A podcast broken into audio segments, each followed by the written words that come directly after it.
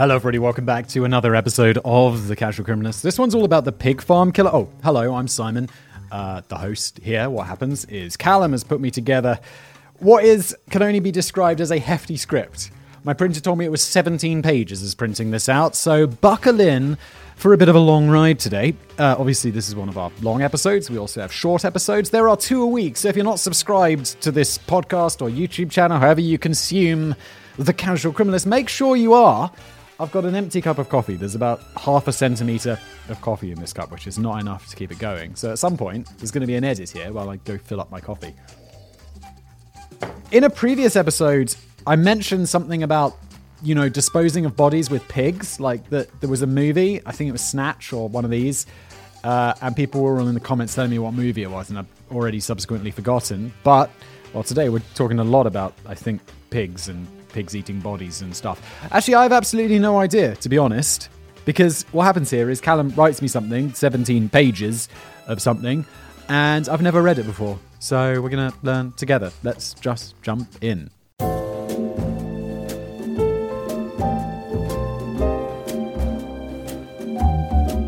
Canadians enjoy a funny reputation around the world. We know they're a bit like Americans, only milder sort of i would say uh, one thing that always amused me there's like a, a, a map of the world how like america or an american uh, someone from the usa sees the rest of the world and canada was just america's hat It's the same basic recipe, just with about 75% less guns, a dollop of socialized healthcare, and a sprinkle of French zest for a sophisticated flavour.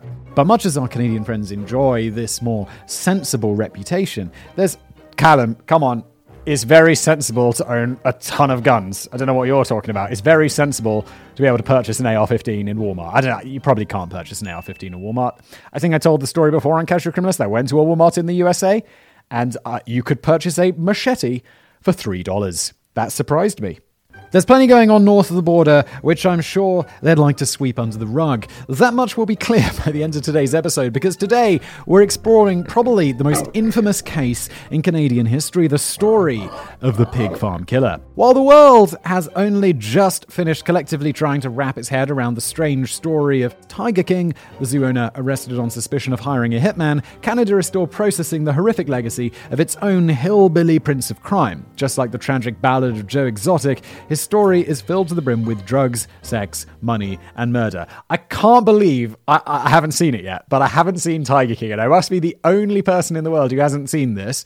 I do have the excuse, like, and people are like, Simon, you've been inside literally for a year because of coronavirus. How have you not watched Tiger King? And I think it's mostly because, well, I work a lot.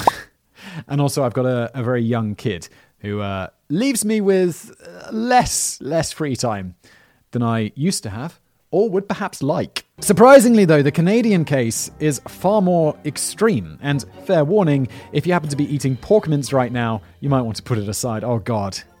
Oh no. Let's jump in. The brothers. At the centre of the story are two brothers, David and Robert Pickton, from Port Coquitlam, from uh, not far from Vancouver. Here, the brothers and their sister Linda owned a pig farm, which they had inherited from their parents in the 70s. Not fancying spending the rest of their lives tending to swine, the siblings decided to sell off the land to real estate developers piece by piece, pocketing a pretty penny in the process. Yeah, because the value of land for building houses on is way more than the value of, of land for farming. Like, I vaguely have considered building a home, like, and I look at the price of land and you're like, wow, this land's super cheap.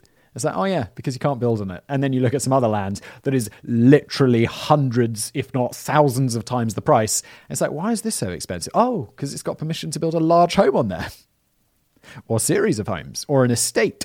They started doing this in the early 1980s when the pig industry took a massive hit. pig in, pork industry, maybe.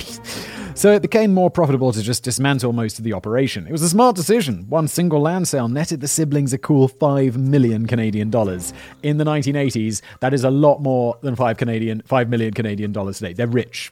Is what we're saying. They are rich. By the mid 1990s, they had amassed millions of dollars in property as a result. The farm was still operational, but only just. David and Robert had much bigger concerns than attending to the dwindling family business. Despite being in their mid 40s, the two bachelors were massive party animals. They had a reputation in the area for their wild lifestyles, which caused plenty of friction with the law over the years. Foul mouthed David was the younger of the two. He looks a little bit like Robin Williams if Robin Williams had gone into meth dealing rather than comedy. Oh, sh- it's like toothless Robin Williams He looks like a ghost.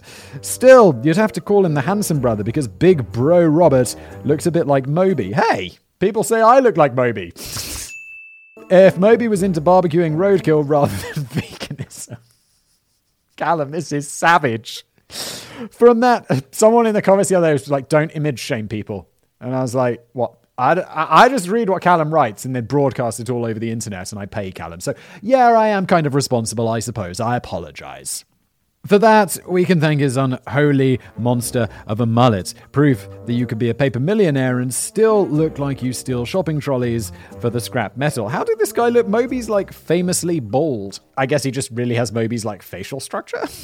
Roberts, miss, and anyone who thinks I look like Moby is just because I am bald. That is the only. It's like I, the number of times I see on Twitter is like, "Hey, look, I found your twin," and it's just a picture of someone who looks is just bald, wears glasses, and has a beard. And I'm like, that's just a dude who's got who's bald and has glasses and has a beard. The one I used to get, like who actually has like a similar facial structure to me, is Ralph Fiennes. Like people are like, you look a bit like Ralph Fiennes. And I'm like, yeah, no, I get that one because I do look a bit like Ralph Fiennes. But these the bald and beard thing is, I don't look like him. He's just got he's just bald and bearded. Robert's misfortunes didn't end with his hairstyle. He was also known for carrying around the unbearable stench of sweat and manure. Oh, by the way, when people, I, I know I'm going on about this, I apologize. We'll get back to the story. Whenever someone says this to me, like, oh, you look like oh, Johnny Sins is another classic just because he's bald. Um, he's a porn star, by the way, if you are unaware. Uh, and I, any anytime someone says that or says I look like anyone or like Binging with Babish, I'm like, yeah, no, no, no, we're cousins. We're cousins. I just embrace it. I've got hundreds of bald cousins. This was partly because he was the one left in charge of what was left of the livestock business, which he saw to in the evenings after working low level jobs in David's new businesses during the day. Yep, despite dressing like the head of a biker gang, David was actually a fully legitimate businessman. He had a few ventures on the go throughout the 80s and 90s, mainly a topsoil and salvage demolition operation. He was also famously paranoid, always traveling around with his trusty German Shepherd by his side. The quirks, why would you be involved in, like, I mean, topsoil and demolition doesn't sound like the most, although being a demolition person would actually be fairly awesome. But if you're super rich, do you have to do this? The quirks of the brothers can probably be traced back to their troubled upbringing. Louise Pickton, the matriarch of the family, was famously harsh with them. She forced the kids to work grueling shifts on the farm from a young age. If they refused or otherwise misbehaved, they'd be hosed down as punishment. That bit of trauma might explain Robert's deep seated aversion to showers. He likely got the brunt of all this mistreatment, as he was a slow kid. In school, he was required to attend special education classes after being held back grades. He often told his friends in later life how his parents had gifted him a calf to love and care for, only to have it slaughtered. That it. Why? Why? I mean, I don't understand. Like, I understand, like, punishing a kid, not by hosing them down, but, you know, some level of discipline is important. I'm not some, like, Montessori school person. But it's like, why you don't need to be cruel. When he was feeling a bit overwhelmed from all of this awfulness, young Robert would climb inside a hollowed out pig carcass to hide. Dude. Again, that probably couldn't have helped much with the stench or his, his mental well being, to be honest. So life wasn't exactly easy growing up on the Pickton pig farm. The domineering control of their mother persisted until the siblings were well into their 20s. It was then that they inherited full ownership of the business. Their father died in 1977 and their mother just two years later. With a bag of cash each and a sack of social dysfunction flung over their shoulders, the Pickton kids went on to lead some pretty colourful, in italics, adult lives. The Piggy Palace Good Time Society in 1996, David and Robert decided they wanted to share some of their wealth with the community. They filed an application for their very own non profit organization dubbed the Piggy Palace Good Time Society. In the application, they wrote that their plan was to Organize, coordinate, manage, and operate special events, functions, dances, shows, and exhibitions on behalf of service organizations, sports organizations, and other wor- worthy groups. It just sounds like they're founding a party organization and getting some like non-profit tax advantages or something. Maybe? It sounds lovely. So, what kind of charitable fundraisers were they running? Sports days, charity auctions, community picnics? Actually, no, the philanthropic activities of the Picktons were a little more R rated than that. We're talking drugged up raves filled with prostitutes and Hells Angels, all for the good of the community, of course. If you were stupid enough to accept an invitation to one of these parties, you'd have arrived to find that the palace wasn't quite as swanky as Buckingham. The yards around the farm buildings littered, were littered with dilapidated vehicles and piles of rubble from David's demolition and topsoil business. As you passed through the front gate, you'd have spotted the charming sign hanging on it, claiming that the property was guarded by an HIV infected pit bull, the dog breed, not the rapper, I'm assuming. Interestingly, I, you can say that your dog has HIV, right? Because there probably is a canine version of HIV, but it's probably not. I, I don't know this as a fact. It's probably not transmissible to humans. I remember I stayed in an Airbnb once, and the owner was like, "Oh yeah, this is our cat. is really sick. He's got cat AIDS." And I'm like, one, is cat AIDS really a thing? And then he's like, I know what you're thinking. And no, you can't get cat AIDS. For, you can't get AIDS from a cat with cat AIDS. At least that's what he told me. If there are any virus people listening, like, sound off in the comments. Can I get cat AIDS? Can I get AIDS from a cat with AIDS? What are we doing here? Let's get back to the story. This was just a sick little joke on the part of the owners, of course, but it set a nicely menacing tone to match the parties inside. You'd then walk through the mud to a converted slaughterhouse where hundreds of revelers would regularly gather for so called community events. It was reported that these events would often descend into violence. Crystal meth and biker gangs tend to have that effect on, vi- on the vibes. One unidentified partygoer once told the Canadian television network, I've actually had to take friends to emergency rooms because they've gone to the booze can after we left the bar. My one friend looked at a girl wrong and ended up getting beat up so bad. The bouncers picked him up and were beating him more as they were throwing him out the door, throwing him on the pavement outside. I mean, that was pretty bad English. I apologize for my stumbling over my words, but we get the idea. I'm told that booze can is Canuck slang for a shady or illegal bar, and they don't come much shadier than this. When the city intervened to try and have the parties shut down on the grounds of illegal liquor sales, the brothers reaffirmed they were raising money for the community. You can't stop us having our drug and sex parties. Think of the children. Strangely, some in the community seem to agree. Although most people complained about the rowdy parties of up to 1,700 guests, several long term residents told the papers that the Pickton brothers were hardworking and generous and donated a lot of money to charitable causes around town. That doesn't make you above mean you're above the law, though, does it? I mean, you can get some slack, and maybe people won't report you, you to the police. But when you get reported to the police by someone, the police can't be like, oh no, you're a good dude. You give to charity. It's like, no, you're having some sort of crazy drug party. Even if this made up for all the noise and substance abuse, there was some, some stuff going on behind the scenes, which I'm sure even the most tolerant neighbours wouldn't have approved of. ER scene. So, it's clearly not all good times at the Piggy Palace. David and Robert's idea of altruism turned out to be illegally selling whiskey to bikers and sex workers, and they've drawn the irritated eye of the law as a result. But you'll be amazed at how much the local police were willing to let slide. Case in point, Robert's arrest in 1997. It was no secret that the older of the two brothers was a big fan of curb crawling, I don't even know what is that. Twice a week, he would transport, okay, we're going to find out. He would transport a truck full of waste barrels to a processing plant in the Lower East Side of Vancouver, where the employees referred to him as the Pig Man. The area is one of the most deprived in all of Canada, which for a time had worse HIV rates than North America. Drugs and prostitution were rife, making it a perfect playground for a guy like Rob. As a regular in the area, he would pick up prostitutes. Oh, does curb crawling mean like to pick up a prostitute? I see. Apparently, we're not supposed to call them prostitutes anymore. They're sex workers.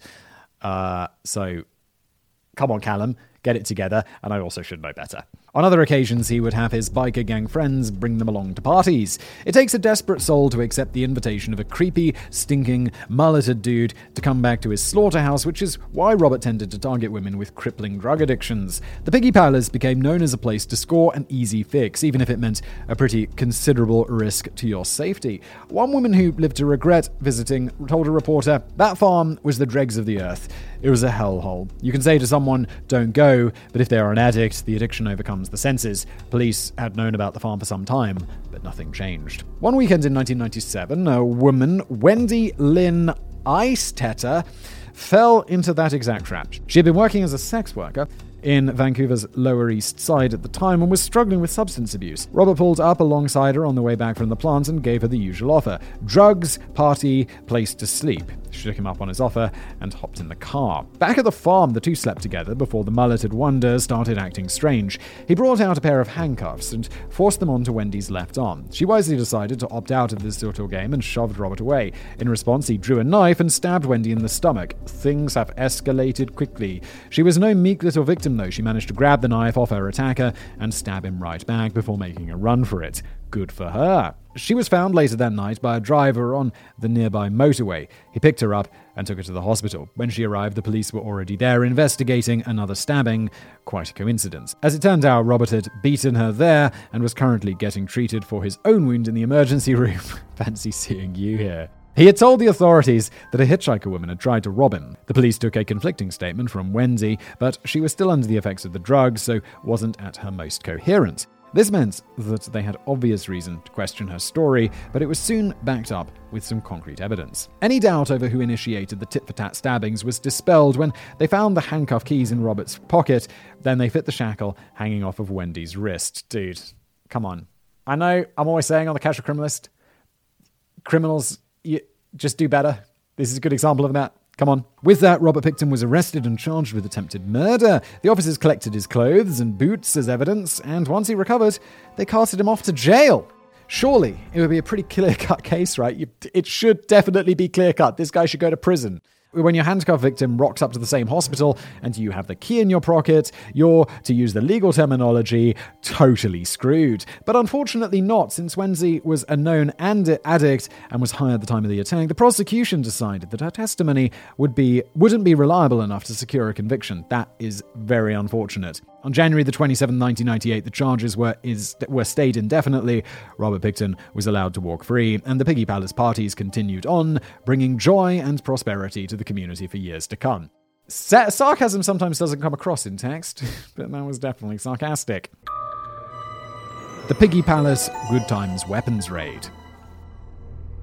But that wasn't the end of the palace's trouble with the law. For some reason, the cops were reluctant to let these hillbilly humanitarians go about their fundraising in peace, all because of a few little stabbings and brutal beatings. In 2000, they were successful in crashing the party for good and the Piggy Palace closed down. Even though they couldn't legally hold events there, the brothers continued to make it their base of operations. Likewise, rumors continued to circulate of strange happenings at the farm, and it never lost its dangerous reputation among the working women of Vancouver. Several visitors to the farm had started to notice some strange things things which suggested that there might be something in the rumours. In 1999, a close female friend of the Picktons thought she spotted some bloody female clothing in bags behind a trailer, along with discarded Aboriginal ID cards. She reported what she saw to Bill Hiscox, a salvage worker in the employ of the Picktons, and he in turn went to the police. Why didn't you just go straight to the police? Be like, yeah, yeah, I'm going to go to the guy who works for them. Be like, what if he's in on it? He might murder me. I'd immediately just be like, let's go to the police, anonymously tip them off, whatever. That's what I would do.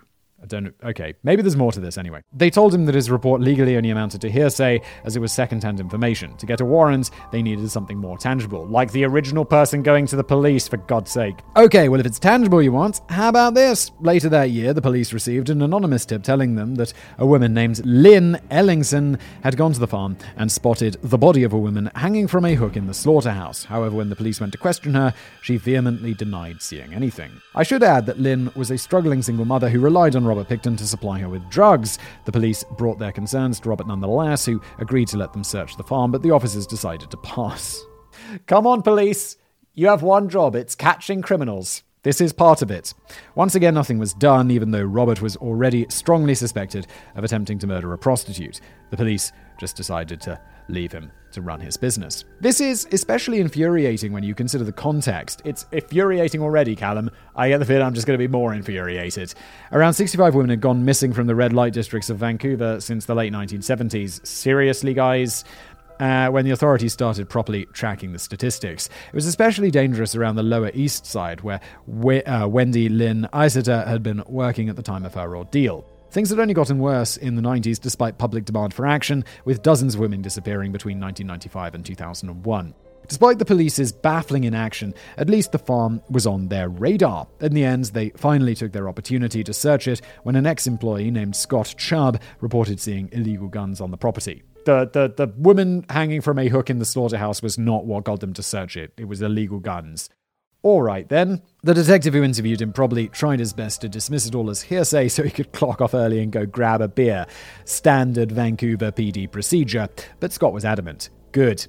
And so Warrenton hand, the Royal Canadian Mounted Police, better known as the Mounties, descended on the farm on the 5th of February 2002 in their ridiculous red outfits, wielding hockey sticks, attack grizzlies on standby. Yes, I refuse to deal in anything but national stereotypes. It means a grizzly bear. Pictures from the day show a long line of police cars and news vans parked out front of the property. They did manage to find some illegal guns at the farm, and although both brothers were arrested, only Robert ended up with any charge against his name. It was hardly a surprise that the Hillbilly Party Ranch had some illegal weapons, but that wasn't all the cops found. During a search of Robert's trailer, they found something which would be very interesting to the detectives working on the disappearances a prescription inhaler with the name of one of the missing women on the side. This was enough to involve the British Columbia Missing Women Investigation, a joint venture between the Mounties and the Vancouver PD founded in 2001 to look into all the disappearances. Are the mounted police like the FBI or something? This sounds like, you know, the FBI working with the local police, like the federal agency or whatever we call that in the UK, like MI5 or Scotland Yard or something like that. I think this was also something that was explained to me in the comments. Like everyone was wondering, I was wondering what does Scotland Yard do? Are they the British FBI? It's like I know more. I swear I know more about American police because I just watched so many like there's so many American cop shows. The task force had a lot of cases on their plate by this point, most of them women who barely existed to normal society and whose disappearances had gone largely unheralded, save for the grief of a few family members. As a clearer picture of what was going on at the farm for all those years emerged, any hope they still had for a happy reunion with their loved ones was about to be shattered. I mean, one, I wouldn't hold on to a ton of hope. The full search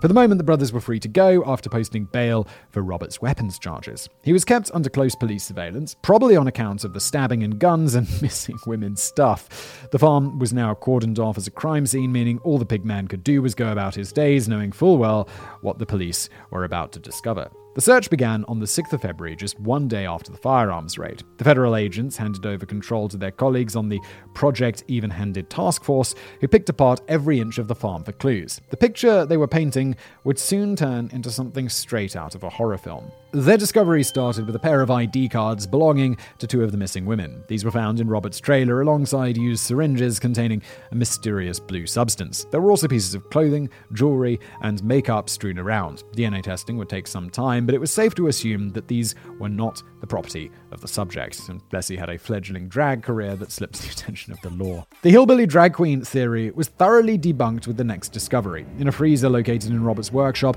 officers found the severed heads, hands, and feet of two women. These were Serena Abotsway and Mona Wilson. Their killer had barely even tried to hide the crimes. I don't understand this, criminals. Like, the police are closing in. I mean, I, I know destroying evidence is a crime and all that, but dude, finding a head in the freezer, I mean, that is like the worst case scenario. On the 22nd of February, Robert Pickton was once again arrested and charged with two counts of murder in the first degree. He was carted off to jail and held without bail while the police went about establishing the extent of his crimes. There were plenty of questions left unanswered by the preliminary search, after all.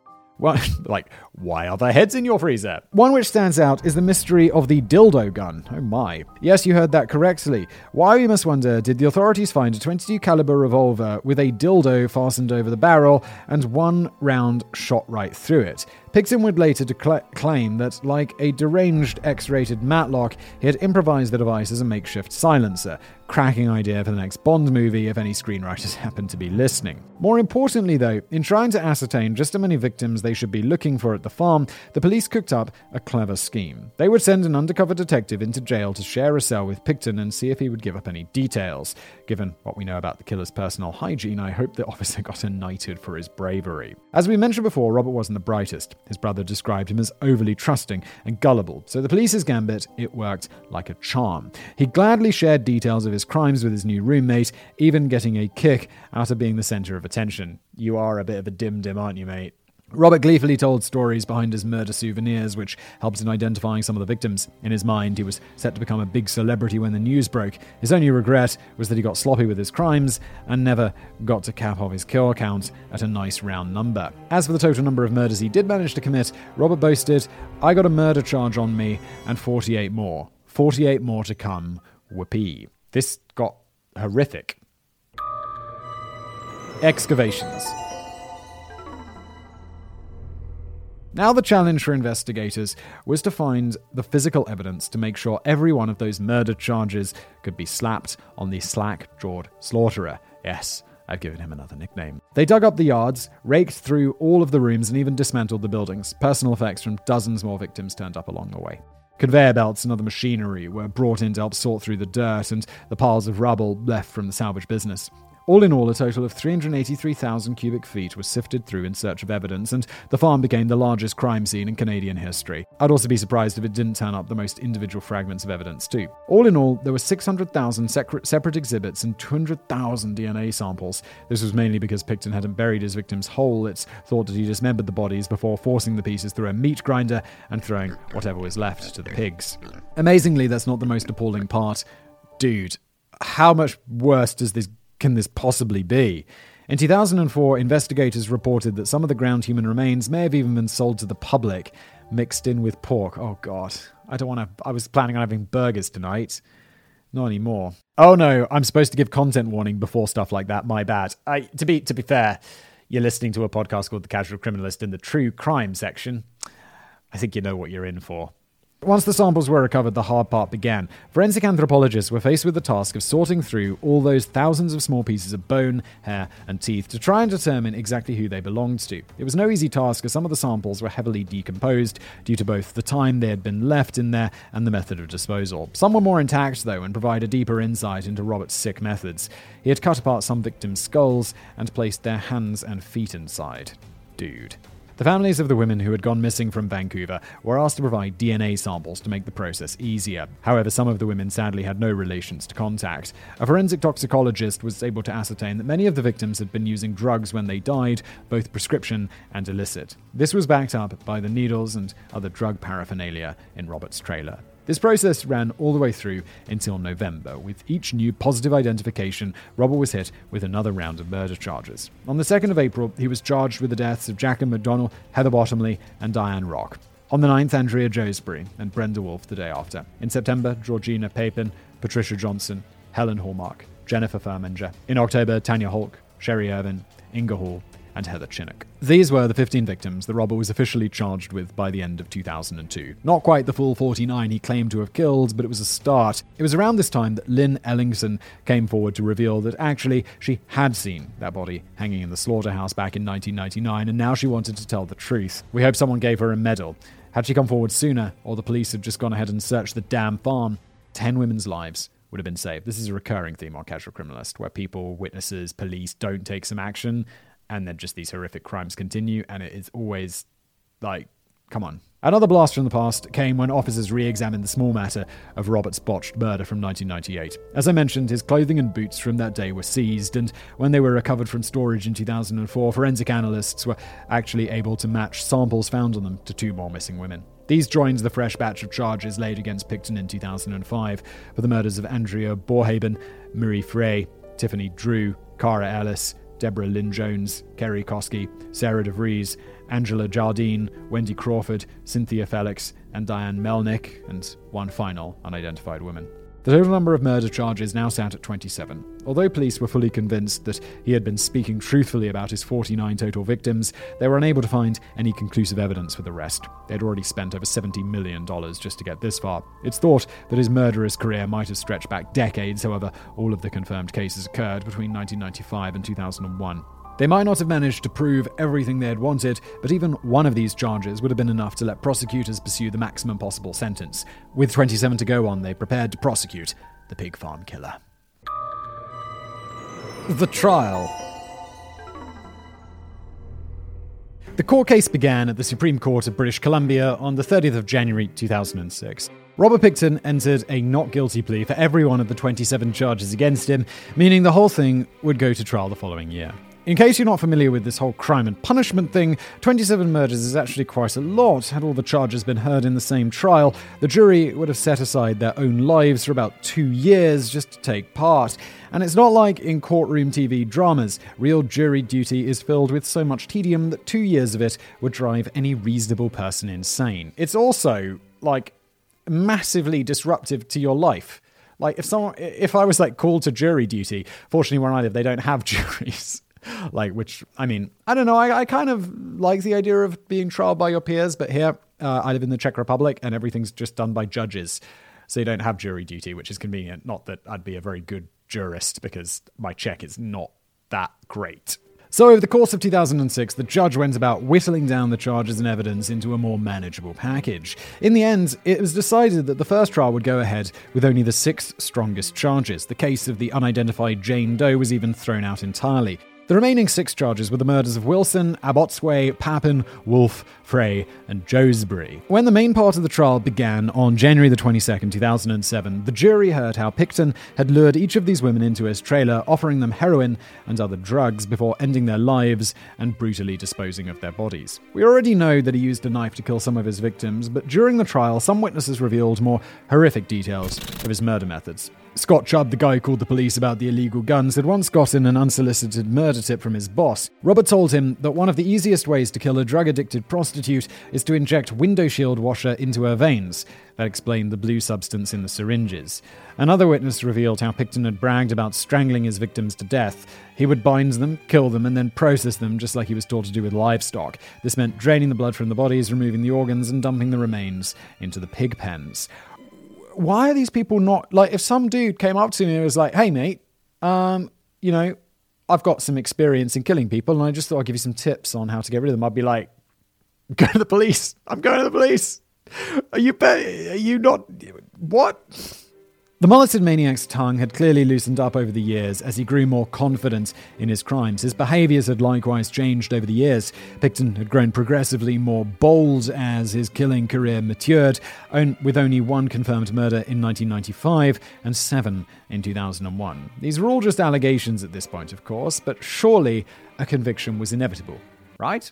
When Callum uses the right question mark thing in his scripts, I'm always I always brace myself for disappointment, but this guy murdered dozens of people, he's going to jail. And if they had death penalty in Canada, which I'm almost certain they don't, he would be getting the death penalty. Well, on the 9th of December 2007, the jury returned their verdict not guilty of first degree murder, but 100% guilty of second degree murder. I'd go in there for a second. For those un- unclear on the law, the difference between these two types of murder is intent. If you plan to kill someone in advance or do so as part of another crime like kidnapping, that counts as first degree murder in Canada. Well, wait. He intended to kill them. That is not without doubt, and he did it as part of another crime, drug use and or soliciting prostitution, no? If you intentionally kill someone on the spur of the moment, that's second degree. That's not what's going on here. Is it? Surely, given everything I've said so far, the jury must have made a mistake. I mean, if the guy boasted to his mates about his favourite murder methods, you have to assume a fair bit of premeditation went into the crimes, especially when you've done it a second time. You know what's going down. But remember, Pickton wasn't short of pocket change. He had enough to get a decent legal team on his side. His defense went about picking apart the prosecution's evidence by portraying poor Robert as a slow witted simpleton, manipulated into his confession by the nasty police. It's what I like to call the Forrest Gump defense. His lead counsel, Adrian Brooks, repeated during the closing arguments that Robert wasn't the sharpest tool in the slaughterhouse. A series of witnesses had been called to prove as much, with the aim being to discredit the confession of Robert himself.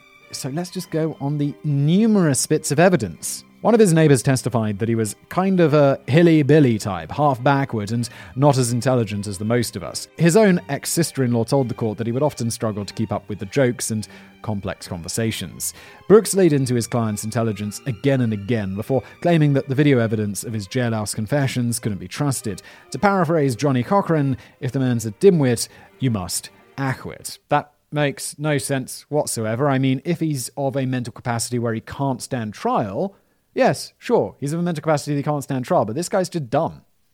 Dumb people commit crimes all the time. I'd say dumb people commit more crimes. Using a poster board, he showed links between what Pickton was told by investigators the day of his arrest and what he said in the cell the day after. There were some stark similarities, which the defense claimed was evidence that this simple little hillbilly boy was just parroting back what he had been accused of by the detectives. Apparently, he was so worried about his farm and his family that the mulleted maniac was willing to confess to anything just to make the investigation go away. The poor dear. So, if that were the case, what did they have to say about all the human remains? When you boil it down, they were basically saying that on a busy farm like that, a man like Robert Pickton couldn't have done it all alone. He was taking the heat for one or more accomplices who may even have pressured him into participating or taking the blame. All of this defense is well and good, right? But he's killed a lot of people for second degree murder, right? So, I mean, they're not going to have those prison sentences served concurrently, they're going to be consecutive. So even if he gets a few years for each one, he's going away forever. So why this defense? Unless the, the punishments for second degree murder can be served con- consecutively in uh, concurrently in Canada or something like that. But really, I mean, jail forever. It was enough to convince the jury to downgrade the murder conviction to second degree murder, but the judge still seemed pretty convinced of Pickton's maliciousness. He handed out a fittingly harsh sentence life in prison with no possibility of parole for 25 years. That's the absolute maximum penalty possible under Canadian law. Over the next few years, Pickton's defense team would raise appeals all the way up to the Canadian Supreme Court, but none of them were successful. Wow. So they really do have to bundle all of them together, and he can get 25 years and then he can get parole, which is wildly an underpunishment, in my opinion. As for the other murder charges left hanging, they were eventually abandoned. It was ruled that pursuing them to trial was unnecessary since any convictions wouldn't result in an increase in Robert's sentence. Many of the families were understandably outraged, and you have to wonder if his victims had been from less deprived backgrounds, would their deaths have gone unanswered like that? I think it's very likely that they would have uh, caught him sooner. How the police failed the victims. I'd say it's a fair enough assumption, given how much the police had already failed the victims by this point. Vancouver Deputy Police Chief Doug Lepard issued a public apology for the time it took to catch on to the goings on at the Piggy Palace. He said, I wish that the several agencies involved that we could have done it better in so many ways, and I wish that more lives would have been saved. So on my behalf and behalf of the Vancouver Police Department and all the men and women that worked on the investigation, I would say to the families how sorry we all are for your losses and because we did not catch this monster sooner. Now it's all well and good, Doug, but come on, it was staring you right in the face so many times. And I don't mean to be rude, but I had the guy pinned as a serial killer the moment I saw a picture of him. Callum. You can't just be like, you're a serial killer because you look like a weirdo. How did the police fail to follow up a stabbing and reports of women hanging in the slaughterhouse? It's a bloody good question. Well, as I mentioned before, many of the women who had gone missing were Indigenous Canadians, and most were working as prostitutes. They were already fairly invisible to society even before they went missing. One woman named Sherry Rail wasn't even reported missing until three years after her disappearance in 1984. Ever since 1991, the people of Vancouver had been demanding the police do more to combat their disappearances, starting with the first annual Women's Day Memorial March. The police had disbanded their first task force to combat the issue back in 1989, and now they basically just told the angry public that there was no evidence of foul play and that the women probably just moved on elsewhere. When many of the missing women were alone in the world, it was a hard thing to disprove. When Pickton ramped up his criminal activities in the 90s, rumours floated around among the Lower East Side sex workers of a serial killer on the loose. The women took it upon themselves to organise into pairs and pass along warnings about violent clients. Even when they were victimised, they rarely trusted the police enough to report the assaults and robberies that they regularly endured. Their problems, this is just, this is a huge failure on the part of the police. Their problems in receiving adequate care and respect from the authorities didn't stop with death either. The family of Georgia Papin, First Nations Canadians, told the papers that the Victim Services Department discriminated against them, denying them meal and bus tickets during the trial. The worst part was that they weren't informed they'd be hearing a traumatic play by play account of Georgina's death until they were already entering the courtroom. Later, the family of Cara Ellis revealed how they had only been given part of her remains and to chase after the authorities for three years to get the rest. If you think this all sounds completely awful, you're not alone. Two separate inquiries were set up in response to the case. In 2016, the national government issued an investigation into the treatment of missing person cases involving Indigenous women and girls. Four years earlier, the British Columbian regional government found that their police force's prejudice against sex workers had led to a tragedy of epic proportions. Yeah, that would be a fair way to describe it, guys. They set up a separate branch of the police force dedicated to missing persons cases as a result. The appalling irony of the whole thing is that, on account of their marginalized lives, these women's words couldn't be trusted as evidence in court, but their bones could. If you were an at risk woman working on the Lower East Side, the only chance you really had of having your story heard was if it had already come to an end. Did the others know? But we cannot end on that. I don't want you walking, yeah, Callum, there's a bunch more pages. I don't want you walking around weeping for the rest of the day. How about a bit of conspiracy theory to take the edge off? You like conspiracy theories, don't you? Of course you do. Yeah. I mean, who doesn't love a good conspiracy theory, even if it's just a on it? For this one, let's circle back to something said by Robert's defense lawyer. It does seem a little bit strange that the remains of 27 women could be scattered around a busy farm without anyone being involved. This was the hub of David's business as well. After all, both brothers lived there. Despite being the older brother, Robert was largely subservient to David. Dave was the brighter of the two, and he mostly ordered his big brother around. As Audrey Stebenuk, the court witness who called Robert a hillbilly, said of the family business, Willie was the worker, or slave kind of thing, and Dave was the boss. Some friends of the two even said the younger brother dictated when the slack jawed slasher went to bed. Despite all of that, David wasn't even called to testify at trial, which seems extremely strange. Several of the victims' families asserted that there was no way he could have been ignorant to what his brother was up to. As a result, nine families launched lawsuits against Robert Pickton in 2013, and seven of those lawsuits also mentioned David as a co defendant, with some throwing blame towards their sister Linda too, although she lived miles away. Around the same time, David was reportedly spotted driving around the Lower East Side, and women there started spreading the word. At the local homeless shelters and drug clinics, warning flyers were posted on the walls reporting that the brother of a serial killer was trying to pick up women. The man himself argues that there's no way he could pick up a streetwalker even if he wanted to, because his German Shepherd hates strangers and wouldn't stand for it. That is that is a flimsy ass excuse.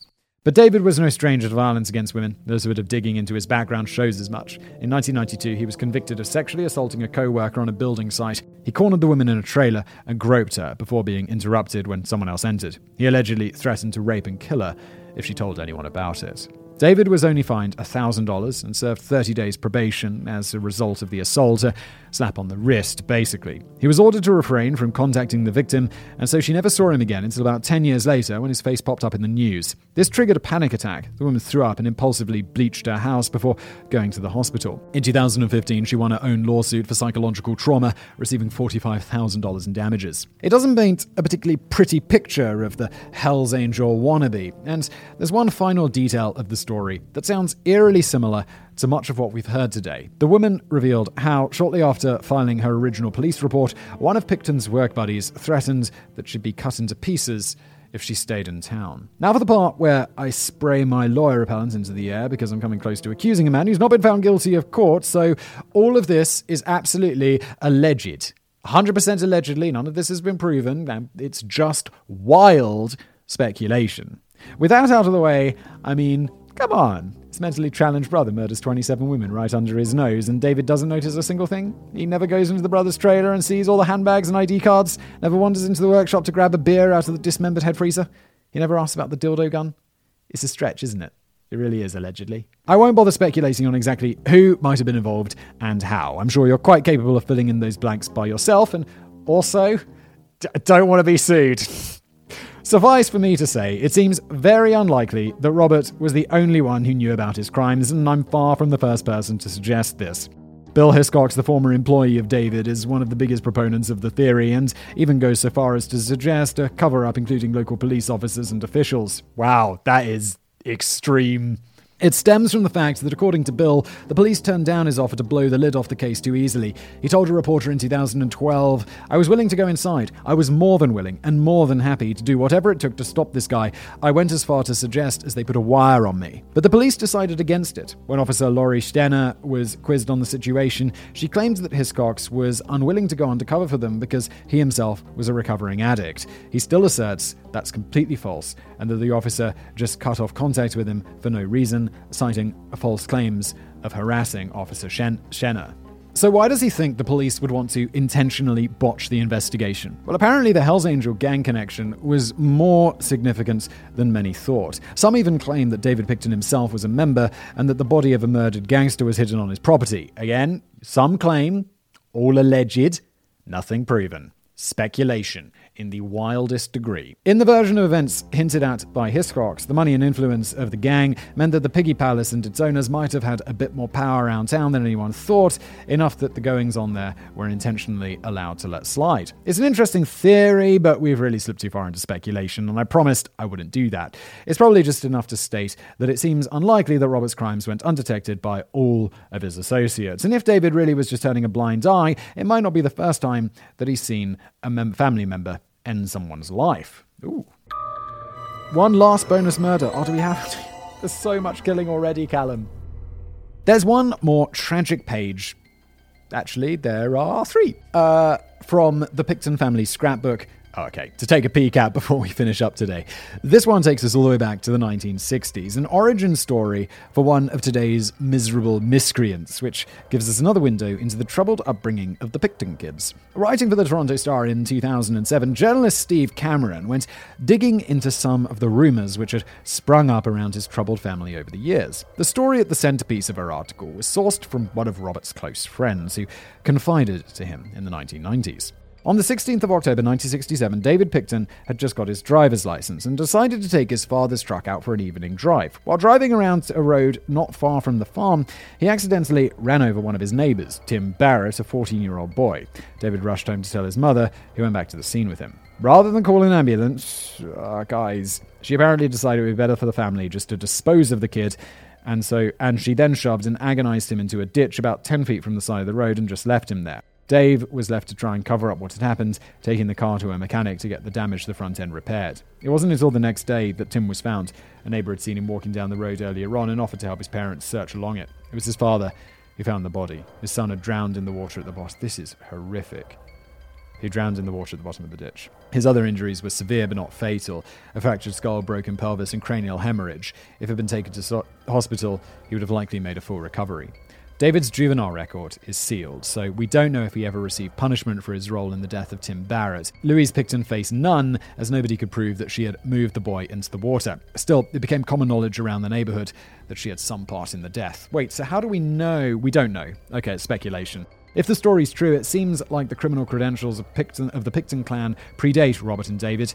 If the latter really was roped into the first, his first murderous cover up so young, maybe a turning a blind eye to his brother's deeds wouldn't have been so difficult after all. Allegedly. That concludes today's field trip to America's friendly northern neighbor. After all that, we really call it friendly, Callum. It started with the horrific tale of how Robert Pickton killed and dismembered up to 49 victims before feeding their remains to his pigs, and ended up a profile of one of the most morally questionable clans in Canadian criminal history. Now, the worst of them is thankfully behind bars, and the farm where he played out his horror movie murders has been paved over. A strip mall now stands in its place. It's depressing that Robert was able to continue his reign of terror for so long without being captured. You can believe that it was the result of a cover up if you want, but the likelihood is that the whole shambles was the result of the same old social problem that rears its ugly head time and time again extremely vulnerable people not being afforded the protections that they desperately need. Pickton took advantage of the anonymity of his victims, counting on the fact that nobody, not even their families, the police, nor a passerby, would give a damn about what he did to them. Sadly, he was right. Time and time again, the police failed to treat the violence against these women with proper urgency and gravity, and more died because of it. Other than that, the only other takeaway from today is that the next time you get invited to some smelly hillbilly slaughterhouse, do the sensible thing, go grab a few drinks, do a bit of networking, or, you know, stay as far away as possible. Your choice. Dismembered appendices. Despite apparently having limited mental capacities, Robert Pickton is a published author. The book was released in 2016 entitled Pickton in His Own Words. It said that he managed to send the manuscript to an associate in California who had it published. You'll struggle to find a copy now, though, an online petition gained almost 58,000 signatures, causing Amazon and the publisher to drop Pickton's grammatically questionable debut. Good. Number two, the police botched more than just the initial investigation into Pickton when transcripts of the undercover jail cell conversations were released in 2010. They forgot to censor the officer's name several times. He thankfully never faced any retribution from the Picktons or their Hells Angels buds, but I'm sure he got sweaty palms whenever he heard a Harley Davidson coming up the street for a few years after. You can bet. The family's victims weren't the only ones launching lawsuits. In 2009, the two non incarcerated Pickton kids filed a suit against the RCMP, claiming that they had disturbed, disrupted, killed, and destroyed the various plants, trees, ground covers, and other vegetation and fish in the ponds. I mean, yes, it's a shame for the plants, plants, but your brother did bury 27 human heads under them, so yeah, Jesus. This has been a long, felt long, it's not actually that long, less than an hour episode of The Casual Criminalist. I do hope you enjoyed it. Thank you, Callum, for putting it all together. I never thank Jen, but Jen makes the, the magical graphics and the music that you hear. Uh, if you're listening or watching, that sort of stuff. If you like the show, please do leave a review if you're watching as a podcast. Make sure you subscribe, uh, leave a review if you're listening as a podcast. Uh, leave a like if you're watching on YouTube. Uh, subscribe if you're on on both platforms. That is possible. So please do that. And thank you for thank you for watching.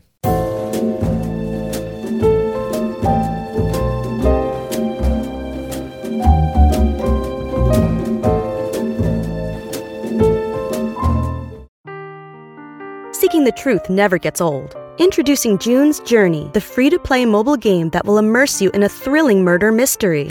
Join June Parker as she uncovers hidden objects and clues to solve her sister's death in a beautifully illustrated world set in the roaring 20s. With new chapters added every week, the excitement never ends. Download June's Journey now on your Android or iOS device or play on PC through Facebook Games.